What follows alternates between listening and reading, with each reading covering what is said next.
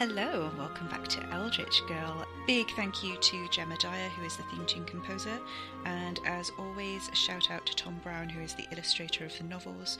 And I hope that you enjoy this next episode. And in this chapter, chapter four, um, we're going back to Ricky.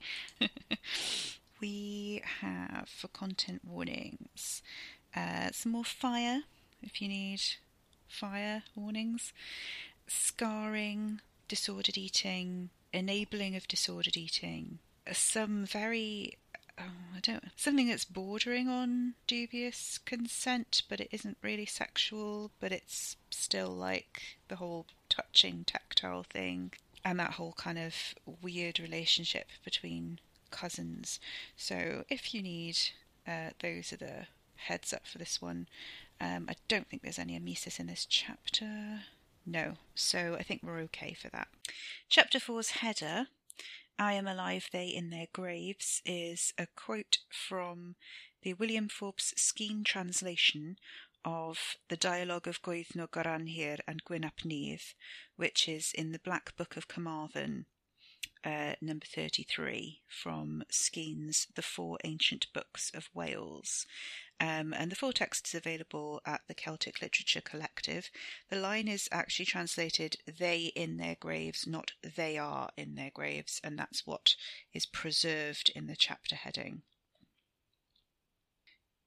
Chapter 4 I am alive, they in their graves. 12th of April. The dance of ash and sparks dazzled him, and he forgot about the wounds his father had made, the deep gashes scoring through to the bone, the pain that seared him like flame. It wasn't just the cottage that was burning. It was everything, a whole world on fire. I warned you, the man said, now invisible and only a disembodied Welsh accent out of place in that memory. I told you what would happen if you weren't up to it. It wasn't Bramble Cottage at all. It was Fairwood, and she was nothing but a shell. Something roared in the sky, the clouds a mass of writhing, articulated worms. Let me die with her, he thought, unable to speak. He leaned into the blooms of fire, bloody and open armed. The flames licked Ricky's skin, but he didn't burn. Ricky? The touch on his shoulder pulled him back, and he woke up with a start in the cellar. He was in Fairwood, intact, unsinged, and relief crashed through him. Just a dream. Shit me. She was crouched beside him, so close that his breath misted on her ceramic cheek. Ricky mustered a smile with a slight shudder. His weak-souled wounds ached with cold. He ignored them and scratched the patchy stubble on his jaw. Fell asleep, did I? What time is it? Tenish. I like you here, but I don't think it's good for you. He unfolded himself, and his hamstrings spasmed painfully. His muscles twanged and ached with disuse and sleeping on stone. He'd slept in his clothes, which he ought to change. Bloody hell, she's conditioned me. She offered a hand to help him up. How do you feel? Never better.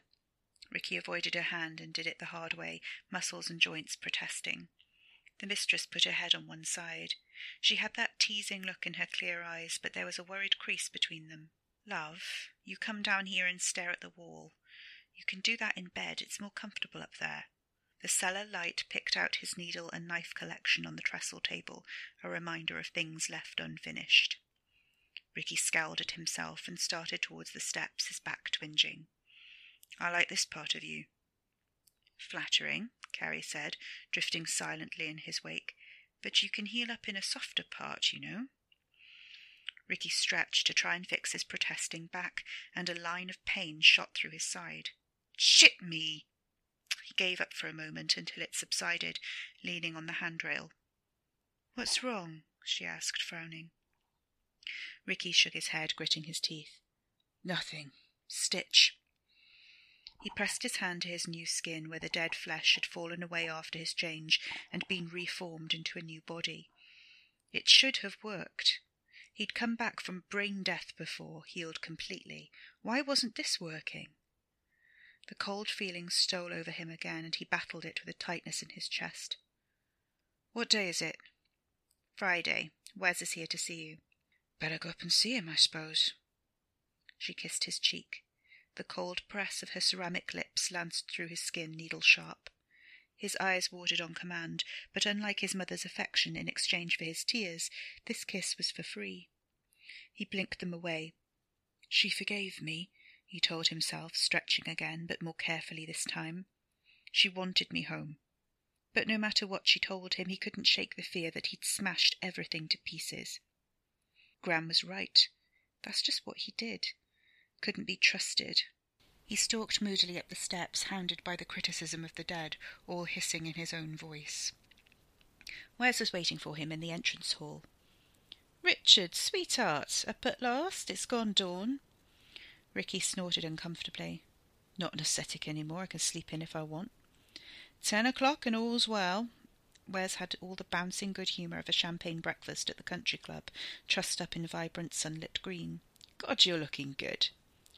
Ricky suffered his cousin's air kisses, but didn't sidestep in time to avoid his cousin's arm, snaking around his waist. Before he could move out of reach, Wes squeezed Ricky right on the scar. Ricky let out an involuntary hiss of agony and shoved his cousin away. Wes dropped his cheerful facade. What's wrong? None wrong with me, just need to. He couldn't find the words. Upstairs. Won't be long. Ricky jerked his head at Wes to follow him. You're starting to worry me. Wes followed him up to the bedroom. Ricky retreated into the dark hollowness in his chest where words didn't exist. If Wes wanted reassurances, he was shit out of luck. He peeled off his hoodie and dropped it in the mistress's laundry basket, showing off his bare skin. There you are. Take a good look, cousin dearest. Feast your eyes. They weren't scars, not really. They were raw pink lines about the width of his index finger, burrowing through his new flesh where they had no right to be. The one on his side was starting to split open. Wes remained in the doorway, uncharacteristically quiet. Ricky stalked around the remnants of Carrie Rickard's old life to find the gauze to keep it clean and something to change into. The mistress had laid out a cream vest on the bed. Wes let him get on with it without comment. Ricky bound his side and pulled the vest on, not bothering to glance in the mirror. It didn't show him what he wanted to see. Well, there it is, he said to Wes, who still hadn't moved. Wes found his tongue. You didn't change. I thought you were going to. I bloody well did. Ricky crossed to the bed and sat on the sunflower patterned counterpane, hunching his shoulders. The mattress didn't feel right, and he remembered it was brand new. She replaced the old one after. He slammed the brakes on this, cheeks reddening. Wes brought him back to the present. Why didn't it work? That was what Ricky wanted to know, too. Mum had something on her hands when she came at me. Sewing machine grease, I thought. I don't remember if Dad. Well, I misremember most of what happened, to be honest. He shrugged. Reckon they tried to make more of Gran's stuff and it didn't do the job. Didn't overpower me, anyway. But whatever they used, it just won't bloody heal. You mean you changed and then those wounds, they came back? As scars? Wes's tone slid in and out of his memory. Wes's tone slid in and out of his memory, as intangible as his face, but Ricky found himself swallowing as if it had been gentle. Yeah, didn't stick. Fuck, man. Wes shook his head. I didn't I didn't think about that. I had no idea. Why would you? Ricky shrugged and his side twinged but subsided. Anyway, I'm all right. He found himself flushing, cheeks warm under Wes's stare. Getting out of condition, though. Now you're looking much better. Wes came into the room and sat beside him, leaving a narrow gap between them. He put his head on one side and appraised Ricky with a long glance Ricky deliberately avoided. Genuinely. Ricky stood up to put distance between them. He didn't like how Wes seemed at home there, oak leaf green against the sunflowers, lounging back on one hand as if he had been invited. Got any ideas? Ricky wasn't hopeful. Wes shook his head. Uncle Barry might have had some, but Katy ate him. Ricky winced. So much for that, then. All right, so do you know what they used? Any clue at all? Ricky chuckled darkly. Well, I might have done if I hadn't burned the bloody cottage down and let everything go up in smoke. He shook his head. Seemed like a good idea at the time. Wes grunted. Ricky took him in for as long as he could remember him, that pensive pose, the sinewy hand and long fingers. were they long? What were his knuckles like, resting between his thighs? He'd wanted Wes's attention so badly once he'd have done anything for it, had done anything for it, but it had turned out that charisma and popularity didn't rub off the way he'd imagined, and it hadn't been worth what Wes wanted in exchange. Wes didn't move. You're not doing well, are you? I'd be better if you weren't sat on her bloody bed like it's yours, Ricky thought. I mean, not just the scars. You're not all right. Wes stood slowly, a blur of colour and cologne. Ricky blinked, trying to focus on him. What does the future hold? Who for? Ricky turned his back on him and swallowed, hoping the sudden burning over his neck and cheeks wasn't visible. You're not looking. Wes was closer. Ricky could feel him, prickles spreading over his back. You're not looking, are you? Do you know what's going on out there, or are you just are you just leaving the family to it? I've been ill, Ricky snapped, misliking the barb. If they're going to die, there's nothing they can do about it, nor me come to that. He didn't want to get into all this. He was too tired. We're alive. They won't be. That's all. She's not killing all of us, Wes said. It's a cull, not a genocide. Semantics, Ricky retorted, starting for the door. Wes hooked a hand under his arm and held him back. Jem messaged me the other week. Jem Foreman, do you remember him? He says some of them are killing each other.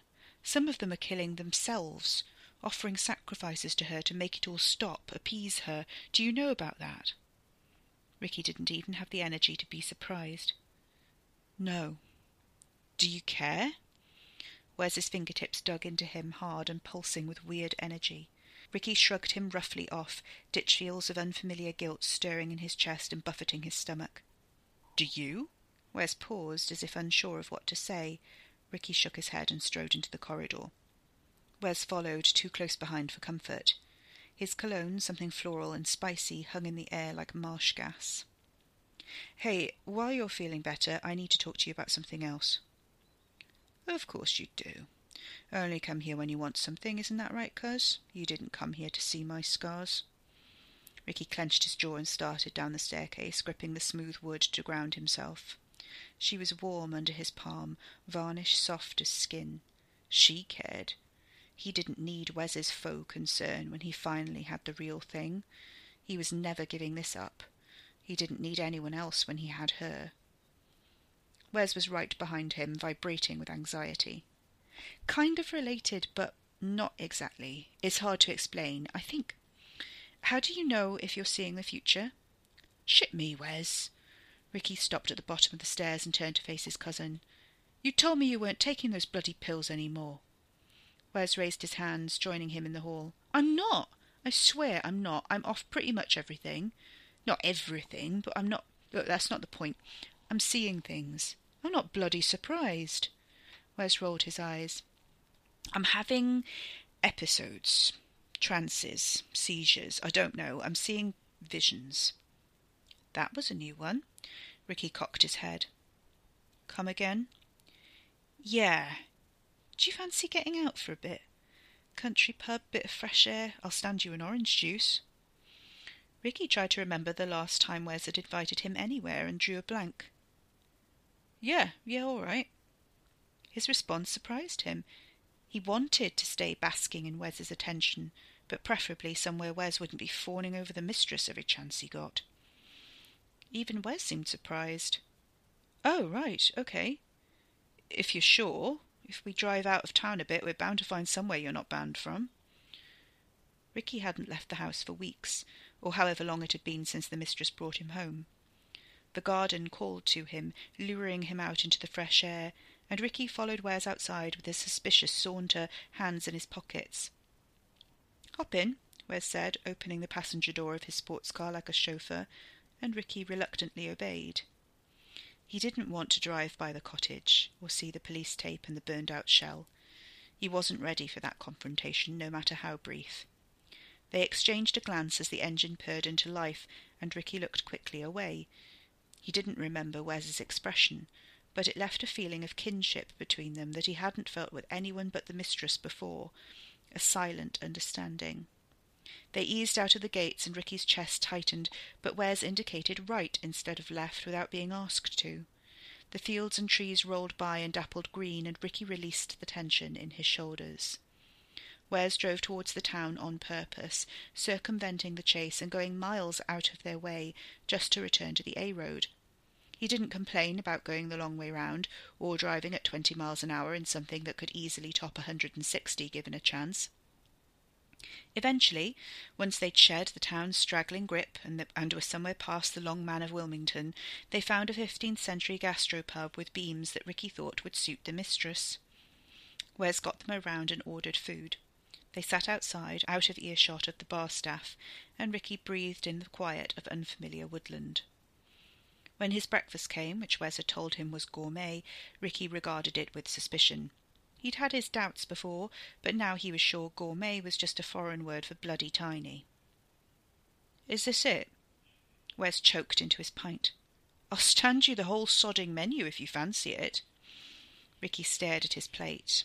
Is quail's eggs on toast? Did they charge you for this? Right, if that's not good enough for you, I'll get you something that is.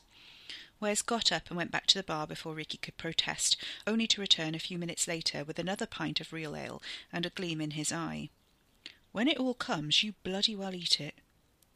Ricky doubted that would be a problem. Lately he ate without tasting things, and the results were starting to show. You didn't actually order, and a pint, but don't tell your missus. Just one. Wes passed him the creamy-headed brown ale and carried on with his overpriced mushrooms on fancy bread.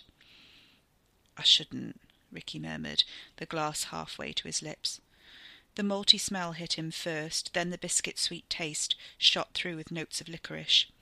Before he could think about it, he was gulping it down, savouring the taste as it washed over his tongue in illicit waves and settled heavy in his empty stomach.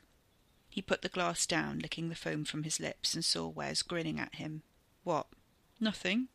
Wes returned his attention unconvincingly to his fungal plate.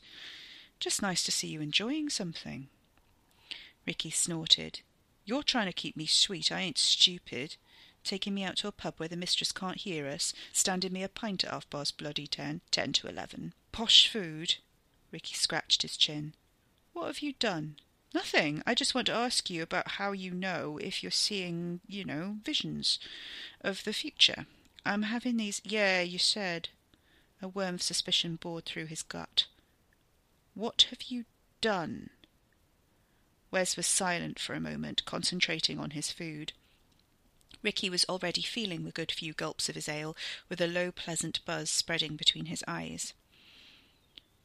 All right, Wes said, I'll level with you. I saw the end of the world. But not for certain. Possibly. And I keep. Okay, I know how this sounds, but I keep thinking there's this man following me. Not in London. I mean, not that I've noticed. Only when I'm here. He glanced over his shoulder and lowered his voice. I asked Tina if it's, you know, a dead man, and she uh, doesn't think it is, but he's not exactly alive either. Ricky blinked heavily. Tina Harris, the medium. You know who she's related to? The old hedge witch who cursed Fairwood House, yes, well aware. Wes shifted on his bench as if bracing for a telling off, but Ricky wasn't interested in his long history of sucking up to anyone with a bit of influence. Not just her. You know where Eglantine Pritchard got her powers from? They're an old line, go all the way back to the battle bards and mad prophets in the woods, Romano British bollocks, all of that. Wes tapped the table. Have you have you seen someone? Do you know what I'm talking about? Ricky was well aware of the legends and myths. Eglantine Pritchard's poetry had weakened the veils between worlds. Her blood binding had protected Fairwood House and the Pendle Stone within from its kinfolk, from his kinfolk for over sixty years, and if Carrie hadn't given the house free will, he would still be locked out of it, unable to do so much as touch the fence. He also knew that for all his gifts, he wasn't as good as that bloody old bitch and her ancestors. I've seen him, in the chase when I was a kid. He wanted me to use my farsight better, said I wasn't ready. Ricky shook his head, the memory hazy now. Wet myself. Merlinus Sylvestris had never needed to read entrails and organs to see the future. His sight wasn't dependent on the seasons, it didn't ebb and flow with the fertility of the soil. Ricky knew better than to think about his name in Welsh, or he'd appear in the dappling green of the leaves, a wandering bearded prophet poet with the wildness of war in his eyes, bloodthirsty as a river eagle, feasting on scraps of fate as the tapestry wove around them. Seriously? Wes leaned in. You never said anything. Ricky snorted into his pint. To you? Why would I say anything to you? Done my best to forget about it. Fair. Wes's knee was bouncing, knocking against the table. What happens when he's around? Is it is it a sign of something? Something pretty big. Ricky eyed him. Like the end of the world, maybe? Tell me about that. His cousin hesitated, shiftier than usual. In your own time, Ricky said dryly, but Wes's silence just gave him longer to enjoy the beer. I saw three things at once. Wes tapped his foot against the table leg, making it wobble. Ricky nudged Wes's calf, and Wes stopped.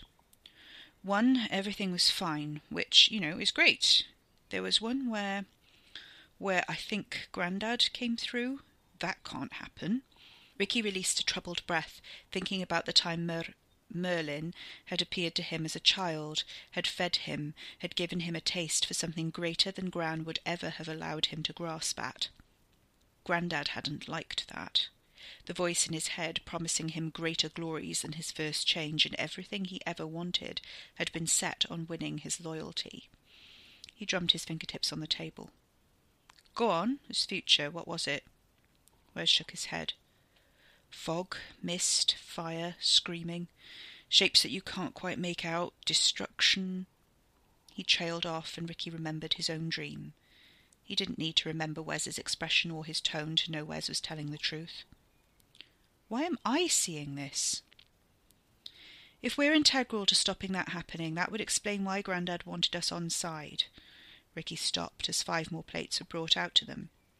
Wes, the bastard, had ordered him five whole meals, mostly consisting of meat and bread.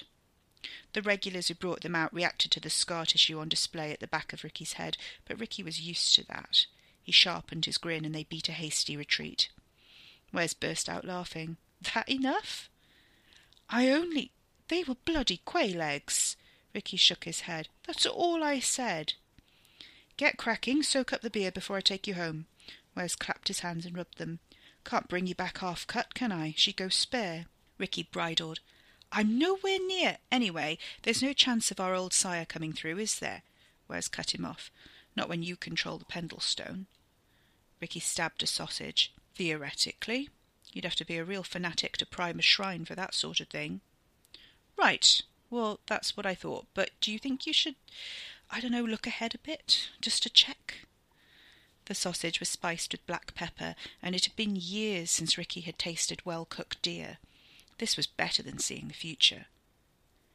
You can see, right? Ricky nodded with his mouth full. He was sure he could if he tried. Yeah. Wes hesitated. Richard, are you lying to me? That stung. He swallowed. No. You can see when you change, right? Obviously. Ricky attacked another sausage. But I don't need to. I'm fine. He wasn't sure that was true, but he didn't know for certain that it wasn't. He'd look soon. What's the third feature? Wes stiffened. What? You said you saw three? Ricky released his tendrils, letting them slide over his shoulders. His tongue tingled with a spectrum of savoury tastes. He dribbled silvery mucus over everything, but that didn't bother him. His tendrils sucked and devoured, filling his belly while he sipped his ale. Wes glanced around, shifting in his seat. Cut that out, he hissed. Someone'll see. Good for them. Ricky didn't care. Seriously, stop it. What if someone comes? What are you going to do? Who's going to believe them? Anyway, how often do they get to serve a god? Ricky slipped a tendril into Wes's pint and started to drain it. Wes flicked the tendril away. I don't fucking think so, Richard. Bloody well drink it then, it's not ornamental. Ricky put his own ale down, nearly finished. Go on, third vision, I'm listening. Yeah. No, that was also not good, but for a different reason. Wes seemed reluctant to say. Ricky waited. I I think it's me. Wes shrugged it off, but Ricky sensed his discomfort. I think I end the world. Ricky regretted the alcohol. Give over. No, really. People were dancing in the streets as everything burned, and there were posters and billboards of a face I can't remember, which. He waved his hand in front of his own face, and Ricky understood. He nodded, and Wes looked down at the ground. Sounds like you get your cult after all. Wes looked up sharply. What? The vision? Sounds like a cult, which implies intention, doesn't it? Ricky folded his arms, withdrawing his tendrils from the empty plates. His belly complained tight against his waistband. Wes was quiet for a moment. So I can just avoid that myself, you think? People generally have to mean it when they start a death cult, yeah. Ricky blinked and yawned, the food and April sun hitting his system with a malty alcohol. Not that I've had personal experience. I don't ask them to lose their minds, just give me their eyes. Wes winced. I think you're massively overestimating how sane some of them were to begin with. Ricky couldn't care less how any of them were. Well, you're doing better than me at the moment with, uh, he gestured at the table. Temperance. Temperance! Wes burst out laughing. God, Gran was always banging on about that. What did she call us that one time? Intemperate. Fuck, what was it? Ricky giggled. I misremember. Was I high? Oh, yeah, you were seeing God, mate. Intemperate. It wasn't pricks, she wouldn't say that. Was it lackeys? No. Wes shook his head. It'll come to me. He downed some of his beer and left it unfinished. Right, speaking of temperance and me getting you home in a decent state, do you fancy walking that lot off? We could go up to the long man. He stood with a smirk. It's not the one with the giant cock. You're all right. Piss off. Ricky didn't fancy a trek up a hill with a parade of regular assholes and their dogs to see some antiquated chalk graffiti. Are you going to finish that or not? No, and neither are you. Wes moved around the table and tapped Ricky on the arm in a familiar way. Ricky almost liked it. Come on, I paid when I ordered. Let's go. We're not really going for a walk, are we? He'd eaten and drank everything too quickly. Standing up was its own challenge. Wes looked over his shoulder and laughed. God, you're a legend. I can't believe you finished it all. He jerked his head. No, we'll go for a drive and I'll drop you off when you're feeling better. I'm fine, Ricky mumbled, following more slowly, everything catching up with him at once. Yeah, of course you are. Wes opened the car door for him. Hey, listen, I've got a couple of other things I want to ask you. Ricky nodded, drowsy and uncomfortably full. The leather engulfed him in a smooth, soothing hold, and when he opened his eyes again, they were in a quiet, leafy lay-by. He blinked awake, looking for the time. The radio was on, playing something gentle. Wes glanced at him. You only dozed off for twenty minutes. Where are we? He didn't recognize the trees or the pattern of the sunlight through the leaves. No idea. Just drove for a bit, parked up. Wes put his book down, which Ricky also didn't recognize. Didn't know you read. He eyed the cover. Who's Margaret Thatcher? Doesn't matter. Wes put the book away. How are you feeling? Ricky rubbed his belly, unbuckling the seatbelt Wes had clipped around him while he slept. Yeah, fine. What did you want to ask me? Wes leaned in a little closer, the teasing flash of whitened canine flickering in and out of memory as Ricky tried not to blink too many times. What would you like? Ricky registered it as a purr, the kind he didn't know what to do with, and stiffened. None else. No? Wes's hand rested on Ricky's stomach, fingers splayed, warm, and buzzing slightly with a faint internal resonance. The worst of it was, it helped. Ricky resisted. What you want, Wesley? Nothing you don't, I swear. Wes raised his hands and placed them deliberately on the wheel. Ten, two, there you go. He gave Ricky a sidelong look. Don't tell me you didn't like that. It's my fault, the uh, latest bout of intemperance. He smirked, and Ricky recalled the cut glass grin from the outside, where Wes stuck in his memory like a rusty tack. Wes gave a careless shrug. I want to do this again. Take you out for a meal, a drink, a drive. We don't have to talk much. Four months ago you were still blaming me for your face, Ricky reminded him. You pushed me through a fucking portal for throne bait. Wes shook his head. I apologized for that. He twisted in his seat but didn't take his hands off the wheel. Come on, let me make you feel better. Ricky wished the mistress was here. She could make him feel better without asking. How would Carrie do it? Wes asked, as if he'd read his mind. Ricky shifted in his seat. She'd. He hesitated, then realized he was rubbing his stomach involuntarily. Wes snorted. Thought so. God, you're like a big cat. Fucking panther. What's a small one? Fucking ocelot. Piss off. But it made him giggle. He hadn't found anything funny for weeks. Wes chuckled too, taking one hand off the wheel and letting it hover between them. Can I? Ricky shrugged, trying not to let on how good it had felt looking out of the window. Wes took this as consent, and his corruptive touch sank deep into Ricky's gut and soothed him to the bone. Ricky closed his eyes, making the best of it while he could, wondering if this was what living in the present was like. He could see the appeal, but he knew his cousin. What do you get? he asked, turning his head. Wes was too close. Had he forgotten how close they were, or had Wes moved? Ricky tensed, one hand on the door handle. Relax, Wes murmured, unfazed. I'm not going to kiss you. Promise. He ran his tongue over the edges of his teeth. I know you don't like it on the lips. Ricky flushed. What do you get out of this? he repeated. So suspicious. Wes's strokes were expert, the pressure perfect, like he was reading Ricky's body with every movement of his palm. It wasn't just soothing, it filled Ricky with desire for the grotesqueries of decadence, long denied him. A small sound of indecent pleasure escaped his throat, and Wes grunted softly in satisfied response, his hand working its magic, until Ricky opened his eyes and realized how mundane and seedy it all was, even if the car did have leather seats and the lay-by was quiet and green. He batted Wes's hand away, tingling with the last vestiges of enjoyment, head deliciously clouded. Better? Wes asked. Ricky couldn't lie, so he didn't say anything. Wes sat back in his seat, flickering gaze sharp as a cutthroat razor. Ricky misliked the way Wes could make him feel pared down to the bone with a glance he couldn't even remember. Do you ever worry that Katie will turn on us one day? Wes asked, as if he were asking Ricky's opinion on the weather. There won't be many of us left when she's done as it is. Ricky grunted, the true cost of Wes's courtship now coming into view. Oh, I see. You think I can protect you? I think we should stick together, Wes corrected. We only have each other now. You mean you only have me, Ricky said, getting it. Shit me, times change. He chuckled bitterly. Time was you made me think all I had was you. Wes stiffened. What?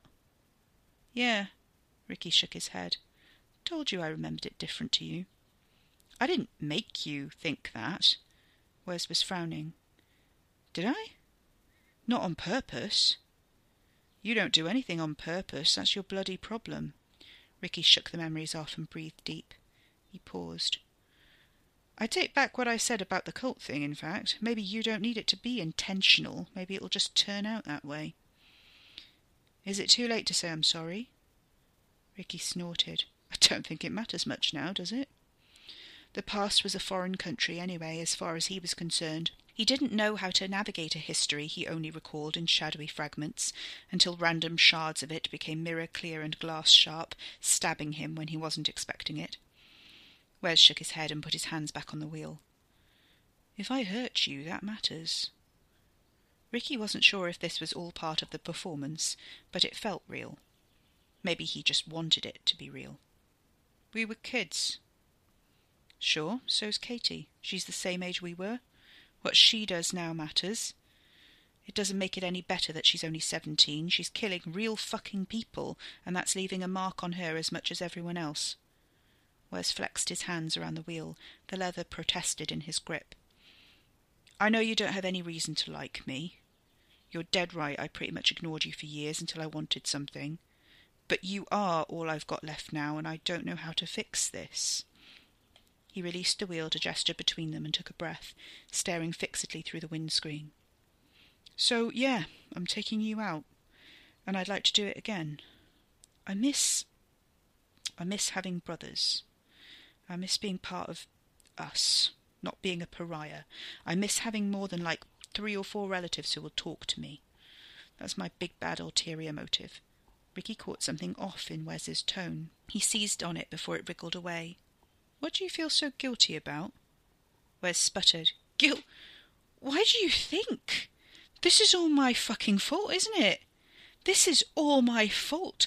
I sided with her, not even by choice, but because I'm too cowardly to fucking die, so she'd take me off the list. And now almost everyone stopped talking to me. I'm seeing things I really don't want to see, and the only person who might possibly understand a fraction of what I'm going through is you. He gave a bark of mirthless laughter, but Ricky had more to worry about than what Wes was saying.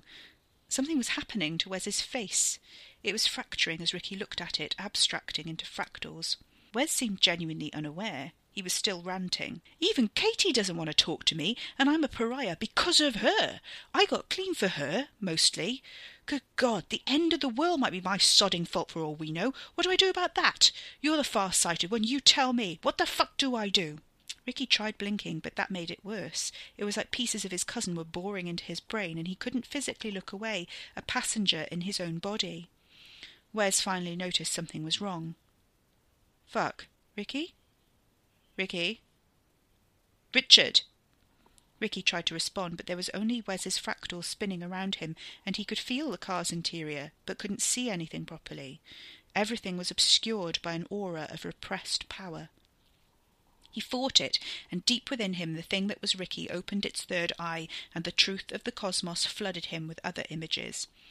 Everything was refracted through splinters of Wes, and Ricky found himself opening to a myriad of possibilities he'd never seen before, the certain thread of fate lost in a tapestry weave that rippled before him like an Escher drawing. Ricky couldn't stand uncertainty. His chest tightened, lost in that feeling he hated but couldn't identify, the one that felt a lot like fear. Fuck this. He focused closer on the threads he trusted, pushing everything else to the periphery and let them explode in dancing sunspots. Richard! Wes was shaking his shoulders and everything was back to normal. Ricky stared at him. What the fuck was that? Buggered if I know. Wes sat back, sagging with relief. You. your eyes went. I don't know, like you were sleeping, flickering from side to side really fast. Like a. Shit, is that from the scars? Ricky shook his head. Not sure what that was, he said honestly. He didn't think it was the scars. I'll take you home. Wes started the car. They were silent most of the way back, Wes probably not knowing what to say, but that suited Ricky. He needed to think. Let's do this again, he said when they were nearly home. Go out, you and me. Wes glanced at him. Yeah? Yeah, make it a weekend thing, you know, when you're not busy. Ricky wondered if Wes would follow this through, but Wes nodded enthusiastically. Sure. Thought I'd blown it. You did, Ricky thought, but things just got interesting. Out loud he said, Best not mention any of this to the mistress yet. Let me. Wes nodded. Yeah, of course, I won't say a word. Ricky rubbed his chin. You weren't thinking of asking her out to dinner as well, were you? Well, it's not like you're her master, Wes returned, joking, and they turned in through the gates. Ricky blinked. The words settled in his mind like a pin in a pincushion, driven in up to the head. Here we are, Wes said, and Ricky forgot. As he got out, Wes leaned out of the window and waved at the house. Stay alive, Wes shouted after him and turned in the drive. Ricky jogged up the steps, never so glad to be back, but there was something stuck in his mind that made the embrace of her porch and welcoming open door feel hollow. It's not like you're her master. The words came out of nowhere. Ricky stroked the door absently, giving the wood a pat. All right, old girl, the house whispered to him, and everything was as it should be, except it's not like you're her master. No, he wasn't. And now he'd burned down one building and broken all his promises to her, he never would be. The idea dug in, feeding on his insecurities, growing tick fat in his head, and he couldn't dislodge it or remember for the life of him how it had got there. Thank you.